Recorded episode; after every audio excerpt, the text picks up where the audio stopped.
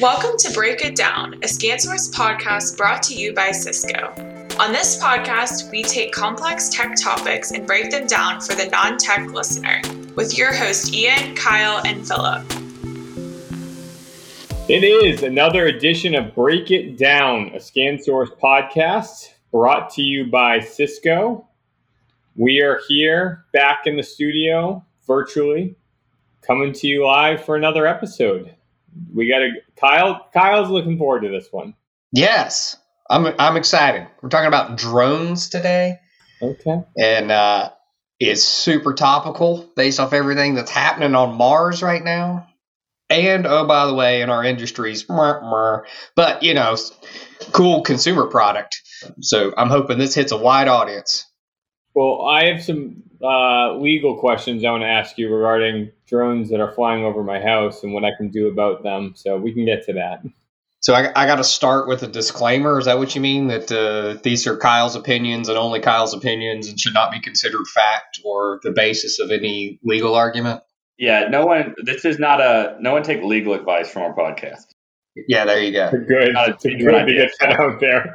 one of us, you know, one of our listeners decides to shoot down a drone, do not come back. One of our hosts might be shooting down a drone. yeah, just don't don't don't come back and say it was our fault because don't don't do it, Ian. Don't do yeah, it. Depending how today goes, we're gonna. All right. So let's start where we always start. Let's go back to the beginning. And because I did a Google search on the first drone and I don't believe the answer. So, Kyle, why don't you tell us when drones actually started? Well, what did you find? I'll be interested to hear what you found. Wait, was it the balloons? 1935 was the answer I got.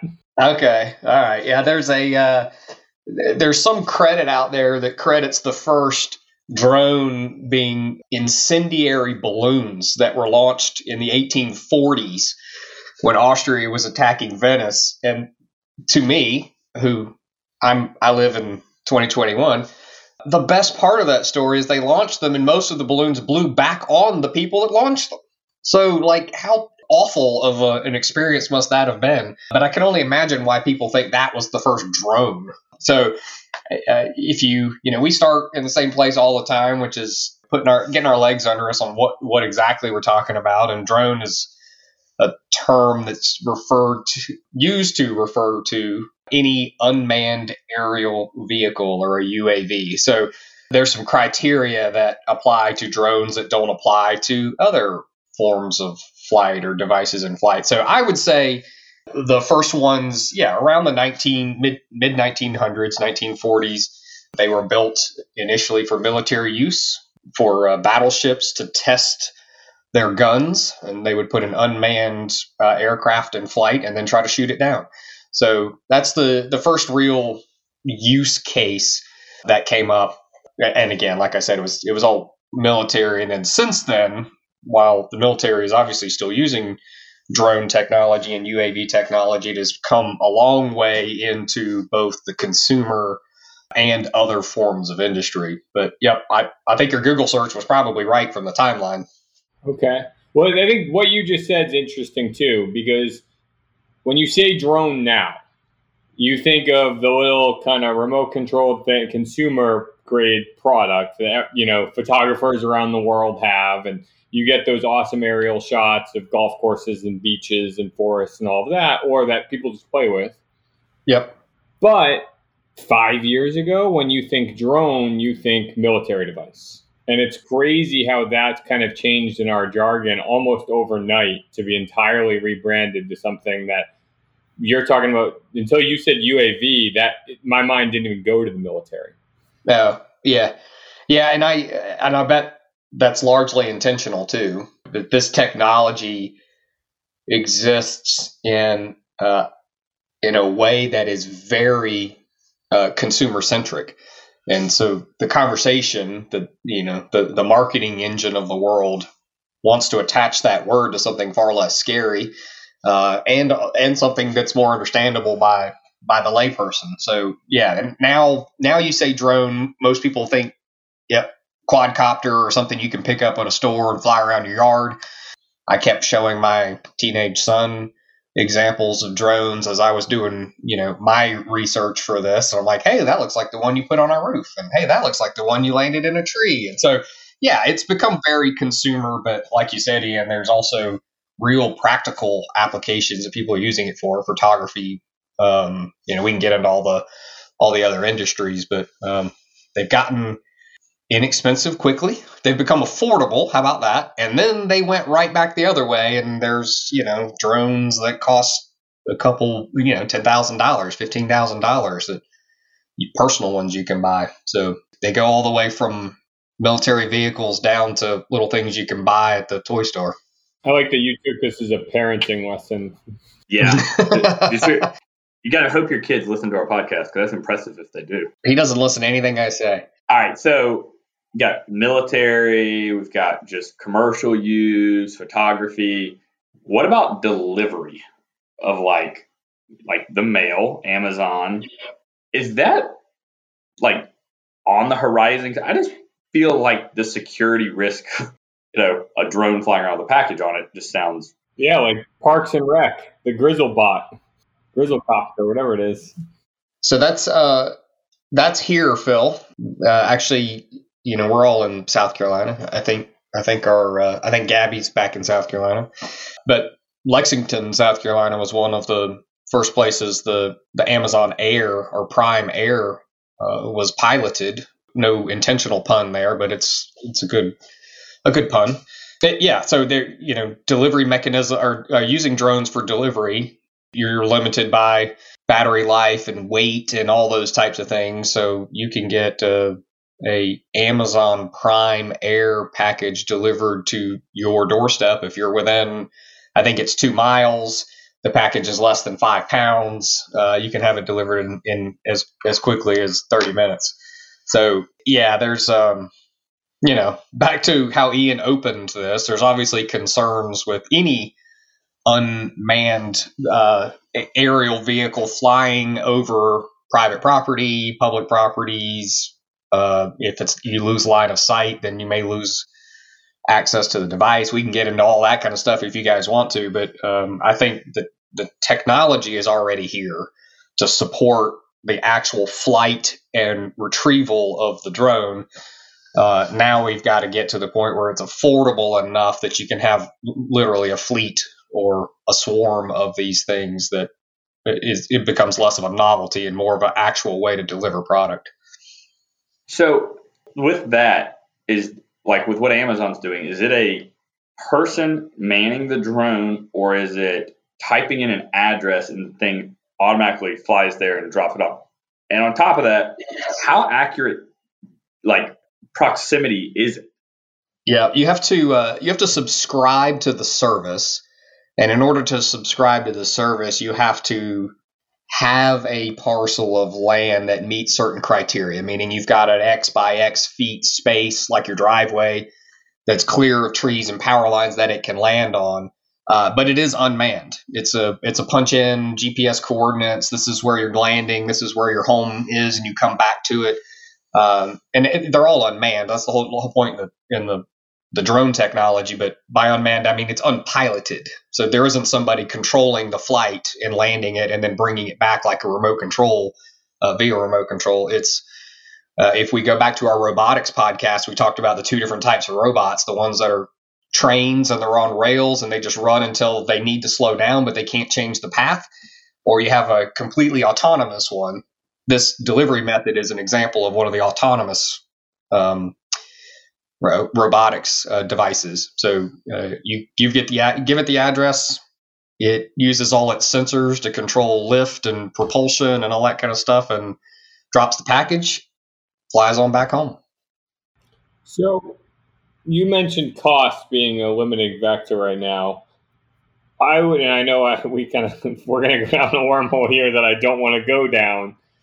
But it feels like there should there's some legal ramifications that also need to be resolved, and maybe some data privacy concerns, and some you know air like rules of flying within private spaces, and you know I feel like there's a lot of hurdles here.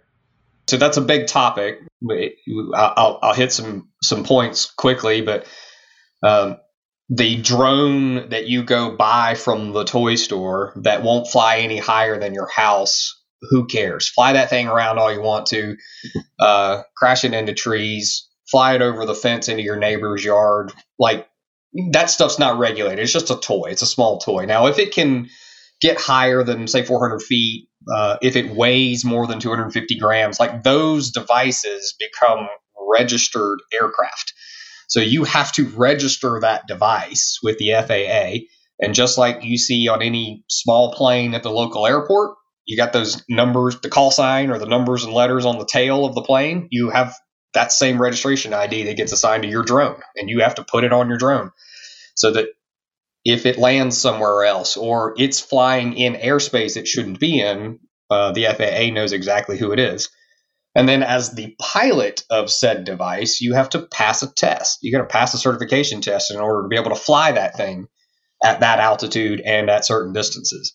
So there are a. It's a fun search if you haven't done it yet. There are a ton of local state laws around drones that are just crazy, um, but they all kind of fit into categories like um, you have, we have to register the device. Uh, you cannot impede a first responder, uh, kind of like you can't park your car in front of a fire hydrant. It's something very similar. Like if you're using your drone to fly over the scene of a crash and you're getting in the way, there are no ramifications for a first responder knocking your drone out of the air. Well, you know, that kind of thing. So, are there ramifications for a neighbor knocking a drone out of the air? That's uh, the uh, short version is in That's private property, personal property, and you don't control, you don't own the airspace over your house. Technic, that's the biggest reason. Now, again, like I said, if you've got a registered device with the FAA and you get out there and shoot it down, you just shot down an aircraft. That is a federal offense, and you go to big boy jail. So, don't just don't mess with it. That's right. And there are definite laws against things like invading private space and voyeurism and all those things. So the person that flies it over your house, if they mean ill will, they are liable. But that doesn't, that's no different than all the paparazzi that follow you around, Ian. You're not allowed to swat their phone out of their hand and smash the camera. Uh, it's their property. They're not technically bothering you. It's no different with a drone. I feel like Alec Baldwin Jake disagree with that. so yeah, the the uh, there's some there's some other crazy ones like you know we have a resident drone expert here at ScanSource, and I was touching base with him too just to see what's changed and what's new. Shout out to Jamal Purvis, one of our solution architects, uh, and he said that there are um, restrictions in national parks, so you cannot take off and land within a national park. Now, if you sit outside the national park, you can take off there, fly into the park, and then fly back out and land, and that's legal. So it's it's like you said, there are lots of things happening right now with the regulations, the laws, the certifications, all that stuff are crazy fluid right now because of how rapidly the technology is being is evolving and being adopted. So let's cities. Like I mean, you know, we're in the South, and it's you know we're not around any big cities, but let's say I'm in New York City. What are my regulations on what I can and can't do from a yeah, it's a registered aircraft, but I can't fly it down the street, can I? Uh, uh, t- yes, technically. So my short answer is check the app called Before You Fly. The letter B, the number four, the letter U, fly and it'll tell you wherever you are what the restrictions are uh, for not only the flight of, but what happens if you capture images from the flight. So you, you're not entitled necessarily to reuse the images or the video during that flight that you've captured. Um, some of that stuff is protected. So I don't know specifically about flying drones around in New York City streets, Phil, but I'm I'm going to refer to counsel on that one. Yeah, I, I just to me it's like, I mean, if I could, if I you know live in a city, it's one thing to be flying it in Ian's yard in Greenville, South Carolina. It's another to be flying it outside apartment buildings in Manhattan. You know what I mean? Like it's it seems like there's it's and, I, and like you said, it, since it's so state and local, it's probably different everywhere. it's got to be uh, it's kind of crazy. So yeah, one of the one of the interesting uh, regulations that I saw were that these drone regulations were being defined at the state level, and there was specific language being used that cities and towns cannot adopt their own drone drone laws. So uh, while they're being set again at the federal level because of the FAA, but also at the state level, but not lower than that. So, uh, litigious of a society as we are, as we are, I just I can imagine anybody's going to get sued over anything at this point. So, yeah, check before you fly. So, how far? I mean, like, how advanced are these things today? And like, where are we going with them? I mean, like, how far can I? What's an expensive one? How far can I fly it? Uh, you're going to ask me again about battery limitations if we keep going down this path. So I'm going to head yes. that off. Uh, typical flight is 30 minutes, uh, and that depends on all the all the things, uh, uh, the environment, the weight of the load, what your intent. You know, there's drone racing is a sport. So I mean, you fly a drone in a race, that's going to consume battery a lot faster than just hovering and taking pictures of a wedding. So fly time think average 30 minutes and, and and not really much longer than that unless you get into like the very large unmanned aircraft military that's a lot longer than 30 minutes uh, if you if you google Ravn X that's a new 80 foot aircraft with a 60 foot wingspan it looks like a a jet without a cockpit and it's a drone and it's used to launch satellites into space and then come back that's a lot longer than 30 minutes. So, but if we're talking just about like the things you go buy at Best Buy, um, think think 30 minutes. And then the other way to answer your question is, well, how far can I fly it and and still have it come back to me? I mean, you can fly a long way in one direction, but you you then lose yeah, your investment. you can still control it. Yeah, and that's one of the really that, that's one of the the coolest technology advancements that I've seen in drones is the essentially the network connection between the controller and the drone, and so you can go up to four miles or more with a with a controlled flight on the drone, and they use all these different technologies. There's a bunch of them out there that are proper nouns. There's OcuSync and Lightbridge, and you know there's enhanced Wi-Fi, and so th- these are all adaptations of the networking technologies we've been talking about in this series for weeks. And it, essentially, once a drone starts its flight, it puts a digital pin, GPS pin, in its current location and considers that to be home. And then it'll fly as it's been told to fly. And if at any point it loses connection with the device that's controlling it, it will stop and backtrack until it picks that connection up, or it will go all, all the way back and return to home. So that's assuming you didn't fly it into a tree or into the ocean or something along those lines along the way, in which case you have to do a physical retrieval of the device. But yeah, you can go up to miles in a single flight, you know, 30 minute flight if all you're doing is cruising. Is that is that somewhat limited by line of sight?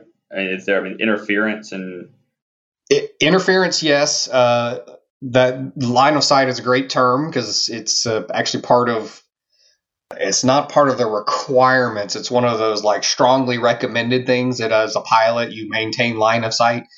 Um, but I mean, how are you going to maintain line of sight on something that's four miles unless you're standing on top of something and you're flying it, you know, a long way away? So anyway, but yes, the just natural environmental interference and the degradation of radio waves, like just normal atmospheric conditions, are, are the things that would break down that um, that radio connection, that network connection. From a use case standpoint, we've talked about logistics, we've talked about military, we've kind of talked about consumer grade. There's a few that I wanted to get to, and then some hypotheses I wanted to make. Yep. Okay. So agriculture seems like a very obvious one, right? Like, yep. That's we can go see the field with a drone instead of me having to run a tractor or whatever else. That's right. And I think like you, that's kind of been existing with like planes with pesticide and everything. Yep. So now I'm going to start making some leaps here, at least in my own brain. Maybe these exist and I don't know about them, but in my head, I'm making some leaps. So, fighting forest fires. I feel like we could fly a drone and, like, you know, kind of like we do with planes, but maybe they're not big enough. So, that's one.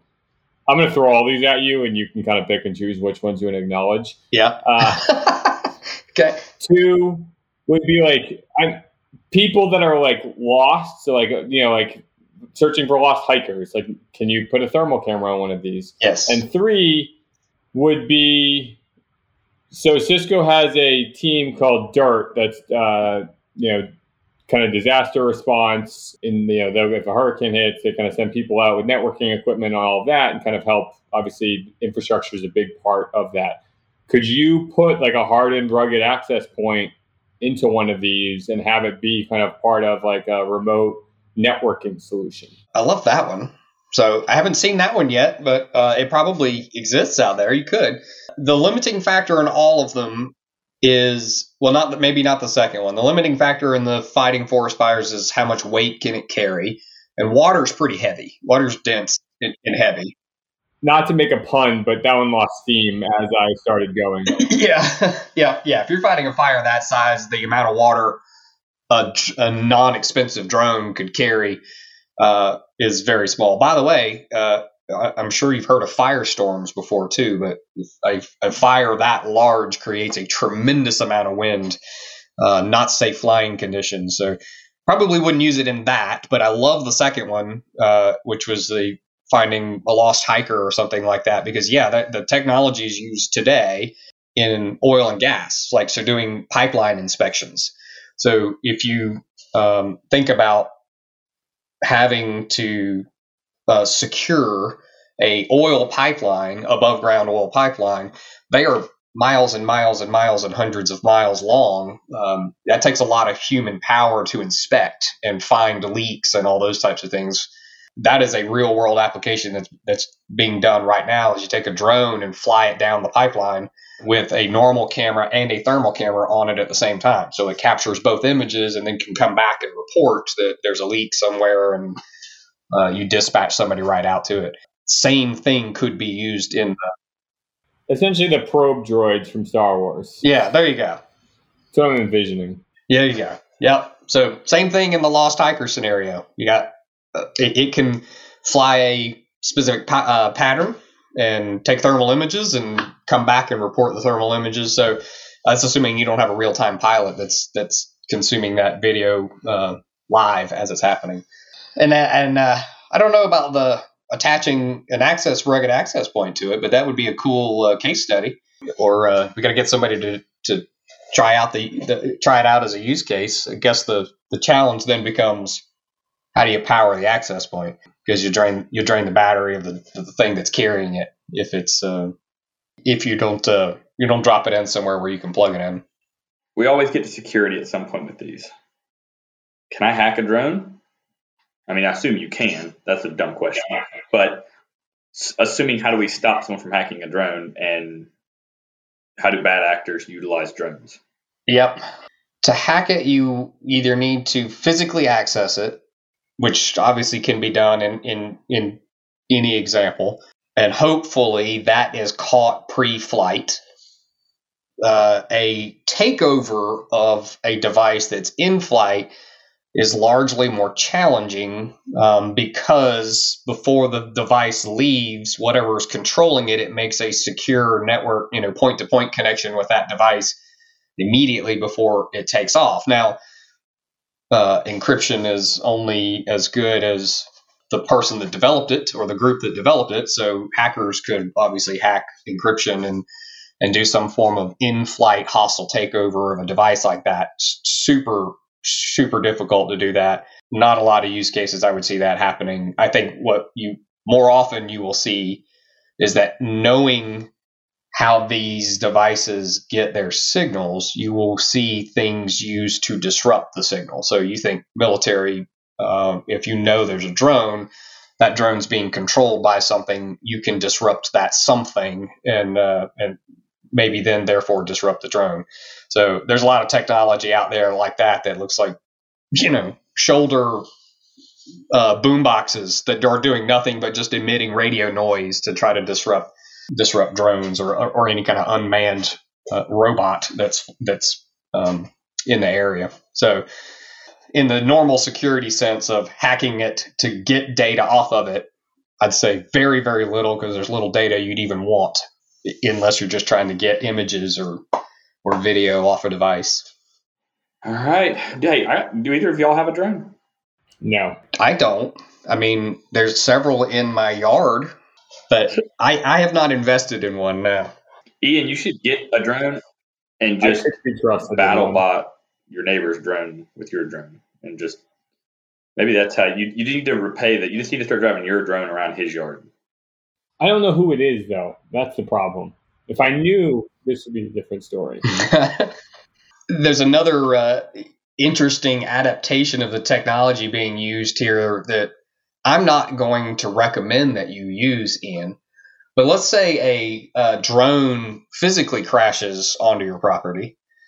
Uh, if that person's going to retrieve it, how do they know where it is? Right. So you guys are familiar with Tile, uh, the you know, little Bluetooth trackers. So uh, that's that's kind of the technology that's in use with drones. So if they don't get back to their home address, uh, the owner should have some form of GPS tracker on it. So you know, Apple's got their AirTags, and it's a little just like a Tile device. It's a little low power Bluetooth um, signal that just emits, and anybody that has an Apple device that gets anywhere near that thing, the tag uses their Apple device to register the location of the tag with Find My Find My device, Find My iPhone.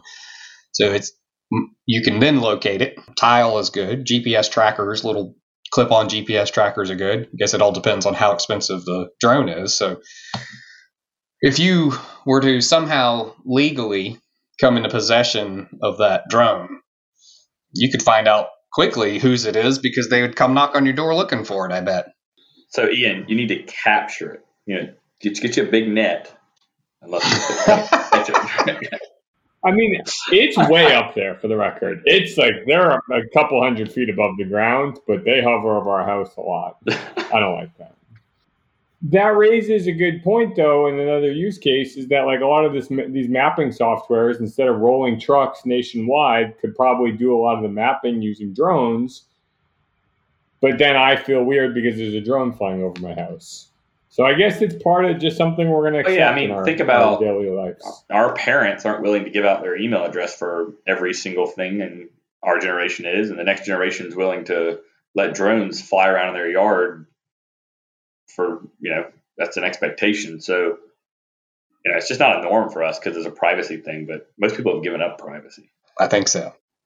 You're just old school, Ian. You're just behind the times. Guess so. Yeah. Old soul. All right.